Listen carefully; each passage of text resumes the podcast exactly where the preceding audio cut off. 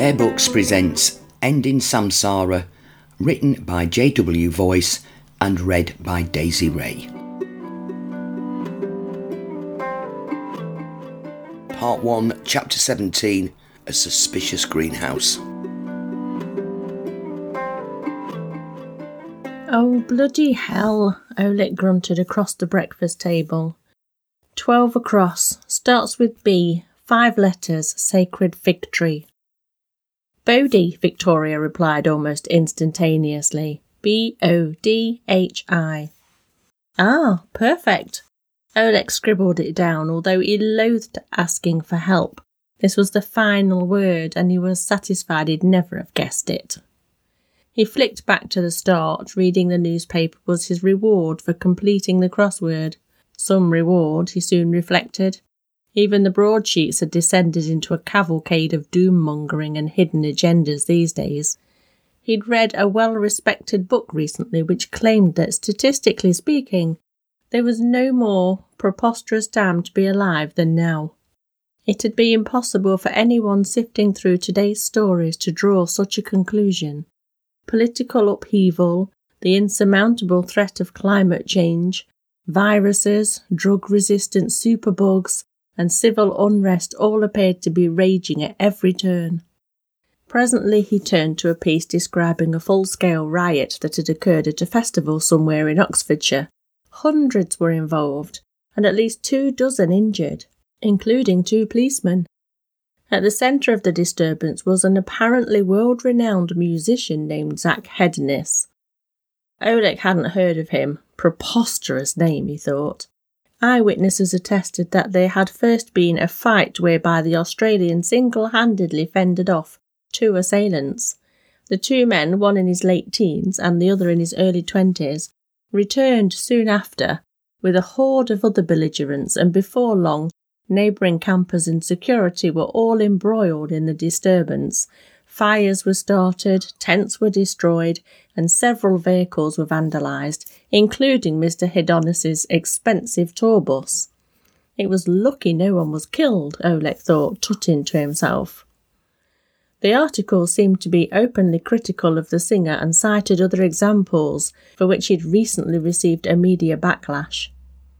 Alexander couldn't help but feel a little sympathy for the Aussie, it seemed apparent that the fight had been brought to him, not the other way around.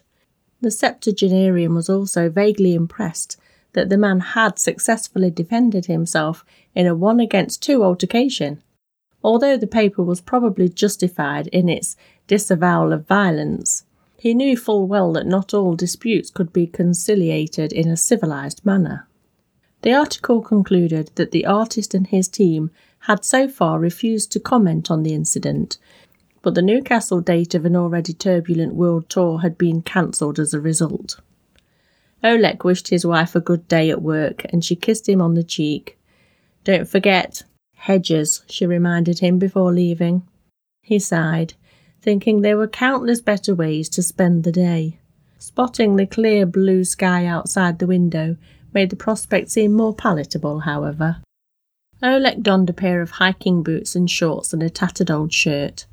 Despite feeling fatigued and riddled with aches, he approached his shed with a cheerful whistle.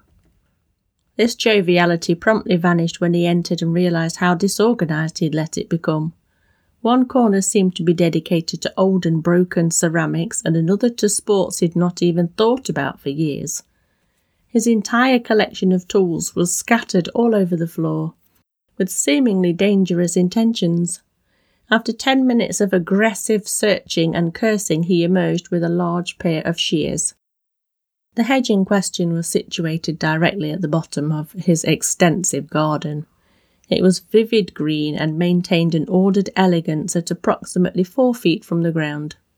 General apathy on Oleg's part had allowed the shrub to rise to nearly five and a half, any further procrastination would result in a torrent of nagging from Victoria, not to mention his being forced to use a stepladder to reach the top.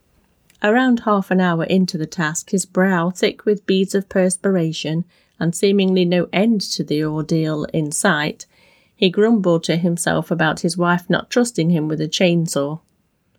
With a substantial portion of the shrub now cleared away, the decorative crosshatch structure of the Europa Vienna fencing behind was revealed, and so too was a view of the garden backing directly onto his.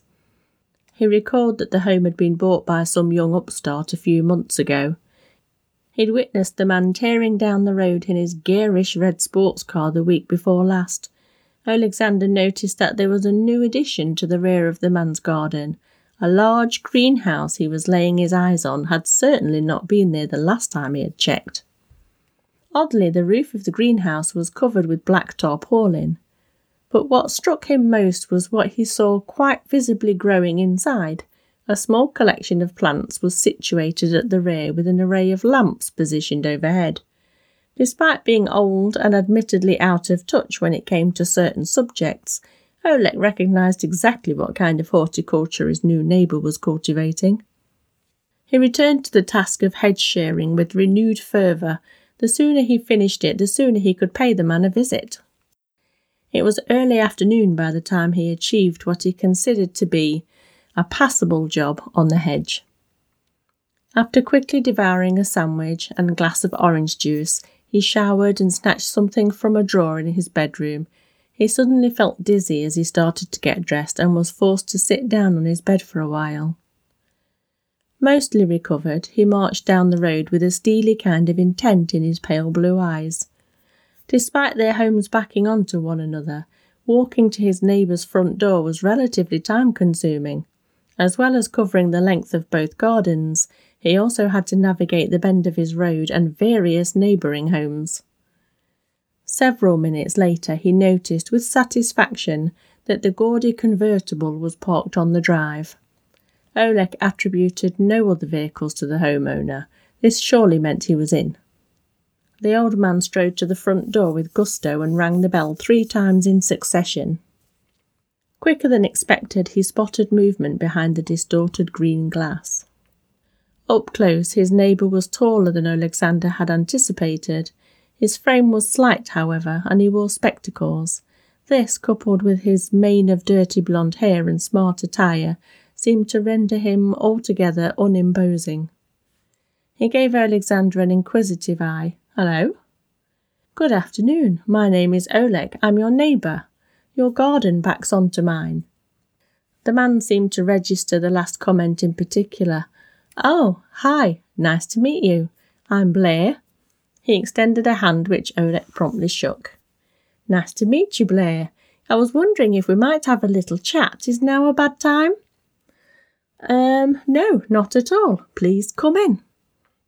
Superb, Oleg said as he wiped his shoes on the doormat. Would you like a drink? Polite, Oleg noted. A black coffee would be nice, thank you. The man led him into his commodious kitchen and directed him towards a large oak table with a glass top. Please, take a seat.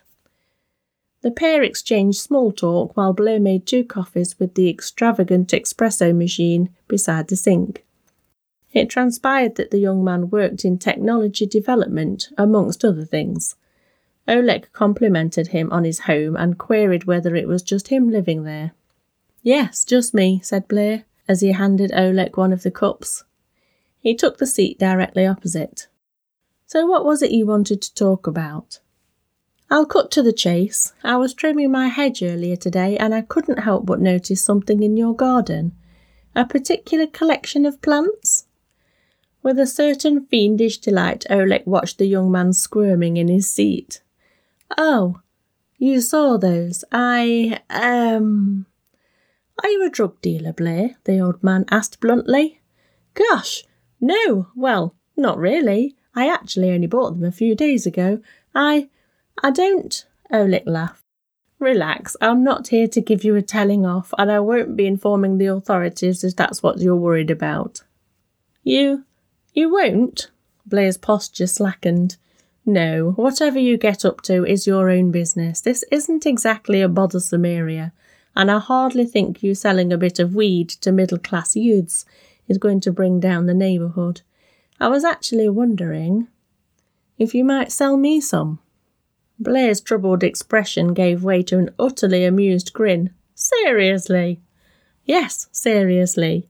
Despite the fact that marijuana is now legal in a significant portion of the Western world, it pains me that I can't seem to find a speck of it in the village. I think it's rather silly that a grown man can't enjoy a smoke and ease his old joints from time to time. Blair chuckled. I never would have had you down as a stoner. Never judge a book, young man, but I wouldn't go quite that far. A friend of mine introduced me to it a few years ago. You see, I suffer from quite debilitating arthritis amongst a string of other ailments I shan't bore you with right now. Anyway, I was quite surprised to discover significant benefits the first time I sampled the vilified plant. Yes, the medicinal applications are plentiful, Blair nodded. I'm glad it can give you some relief. When Oleg eventually moved on to brass tacks, Blair tried to suggest hooking him up with a free supply. No, no, the old man insisted. I don't want you to be out of pocket, son. I'm more than happy to pay. He delved inside his jacket. I did have one query, though. He produced a particularly large and time worn wooden pipe. Would this be a suitable delivery method? Blair inspected it. Oh no, this won't do at all. Let me give you another. He stood up and pulled at the end of the oak table. This slid out to reveal several spacious hidden compartments. Oleg laughed as he noticed a plethora of paraphernalia inside. Blair carefully selected one of the several pipes neatly organised in the nearest compartment and handed it over. This is pretty simple to use. Let me show you. After Oleg was instructed on how to operate his new gift, he was taken to a large storage room at the back of the house. Here he observed what appeared to be an impressive quantity of pre-packaged cannabis. Have you grown all this yourself? Oleg asked. No, Blair said, explaining that a man had driven practically the entire length of Great Britain in a motorhome to deliver it a few days ago. Apparently, he'd settled on a change of career paths and just wanted rid of it. Blair went on to say that after a fairly long discussion with his supplier, he'd realised they shared similar ethics in the sense that neither of them had any desire to distribute what they both considered to be hard and harmful drugs like cocaine. An appreciation of these values had prompted Blair to give the man an extra thousand pounds. He'd also gathered the impression that both the dealer and his pretty partner were running from something and could perhaps do with all the help they could get. I asked him where they were heading, and he said it was a toss up between driving and ferrying to France, or, because they were already far north, Norway. He didn't seem very clued up. I had to tell him that no ferries travel from the UK to any Scandinavian countries. I told him his best option was to head back in the direction they'd come and then carry on to catch a ferry from Dover. Apparently, after seeing the miserable reaction this elicited, Blair had donated an extra £300 for the man's petrol. Oleg decided that Blair was a thoroughly decent chap. He asked if maybe he would also consider this particular career path. The young Scot had laughed at this. Oleg suggested that if he really was dead set on drug dealing as a side venture, he should be a little more careful about who he divulged certain pieces of information to. After all, an hour ago the two of them had been perfect strangers, and now Alexander knew enough to see him locked up for the next three Winter Olympic Games, which the young man had mentioned he was a fan of. Blair had laughed again and said his neighbour seemed trustworthy. Do you need to be anywhere? the young man asked after giving his neighbour a full tour of his property. Oleg checked his phone. He noted that it was four in the afternoon and that Victoria had texted him saying she wouldn't be home until late and for him not to wait up. No, actually, I'm quite free as it turns out. Excellent. Then perhaps my new customer would fancy trying out the full range of products on offer. Why not? Oleg replied with a grin. Blair kicked off proceedings by offering his guest a strain called Lemon Haze. Oleg took a few puffs and stifled the urge to cough, something which seemed to become easier the more he smoked. Why lemon? the old man inquired. I'm getting many things, but there does not appear to be a citrus aroma. I believe it refers to the thick yellow hairs which protrude from the buds. After their first round of testing, Blair presented Oleg with what he said was a different type of cannabis called Indica. This one he called OG Kush, he said. Ah, my son once told me what that stands for. Original gangster, right? Blair snort laughed, releasing short puffs of smoke through his nostrils. Right, much like yourself. This one is smooth, Oleg commented after a prolonged exhale. The kitchen was now becoming obscured by a dense hanging mist, as Blair continued to introduce him to a seemingly endless variety of strains Oleg regarded the reverence and enthusiasm his neighbour described them with. Why weed, though, Blair? he suddenly felt compelled to ask.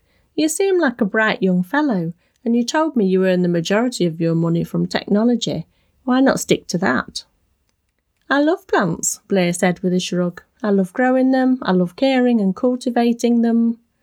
Then be a bloody gardener, Oleg said. At least it won't get you arrested. Blair chuckled. Other flora don't particularly interest me. Besides, this is the only version of horticulture that I gather generates any worthwhile returns. Do the ethical implications not bother you, though, selling illicit drugs to people? Ha! Blair scoffed. They're illicit in this silly part of the world, sure. But like you said earlier, it's becoming legalised all over, and my conscience is actually significantly clearer doing this compared to my so called above board technological pursuits. Oleg raised an eyebrow. What branch of technology are you involved with exactly? Well, until rather recently, I was quite heavily invested in AI. Ah, oh, how funny! My partner is a cryptographer. She attended a convention on AI a couple of weeks ago. Alexander paused. Wait, why would you have ethical reservations about that? Oh, it's far too complicated for me to get into, but there's an AI arms race happening now.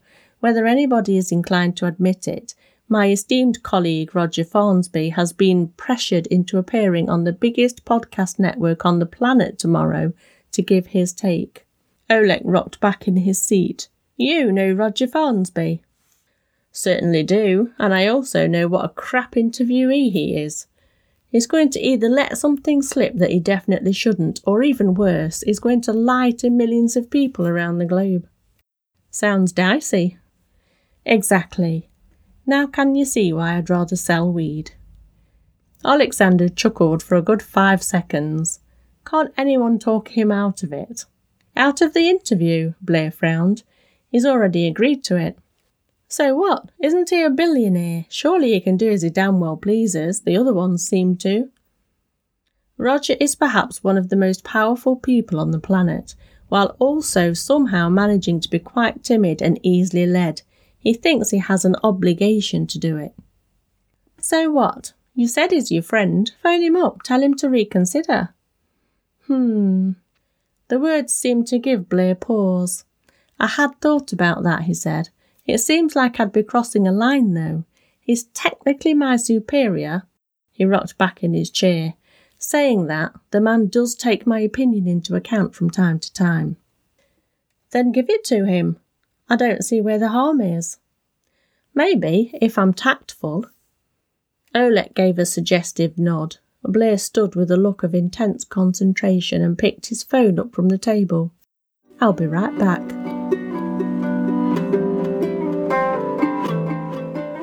If you'd like to learn more about JW Voice, the author of this story, pop along to the show notes where you'll find a link to him right there. And as for Bear Books Podcast, we're on all your favourite social media Facebook, Instagram, and Twitter. See you on the next episode.